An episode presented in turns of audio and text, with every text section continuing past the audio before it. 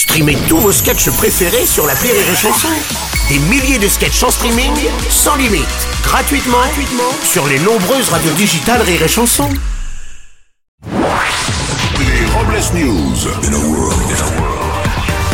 Bonjour, vous êtes sur Rire et Chanson, je suis Bruno Robles, rédacteur en chef de Robles News et de Grève Magazine, le magazine qui paraîtra après accord avec le patronat. Bonjour, je suis Aurélie Philippon et pour ceux qui ne me connaissent pas, je suis quelqu'un de très calme et de très doux. Et pour ceux qui me connaissent, fermez vos gueules. Les Robles News. Voici une info à gauche toute. La venue de Jean-Luc Mélenchon à l'université de Bordeaux a été annulée suite aux déclarations des membres de LFI sur la situation en Israël. La France Insoumise déplace l'événement au chantier de la Garonne. Oui, pour guider les militants, le chemin sera indiqué par Mathilde Panot. de l'écologie parmi nous. Minou. Par- Minou.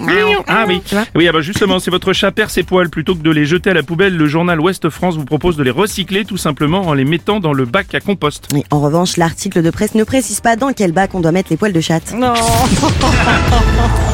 Voici un concert à la maison de retraite. Lors d'une interview sur la BBC, le guitariste mythique des Rolling Stones, Keith Richards, a expliqué avoir dû changer sa manière de jouer de la guitare à cause de son arthrose. Mais ce n'est pas le seul, euh, le chanteur Prince en souffrait également, la preuve avec ce document exclusif. Hey, la. French Tech à nouveau.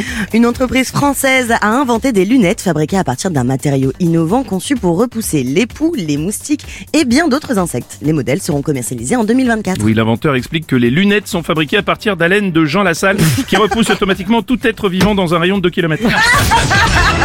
Et pour clore ces Robles News, voici la réflexion du jour. De toute façon, la grève, c'est juste une fête commerciale inventée par Decathlon pour vendre des vélos et des trottinettes électriques. Bien sûr. Merci d'avoir suivi les Robles News et n'oubliez pas. Rire et chanson. Deux points. Désinformez-vous. Ouais. Rire et chanson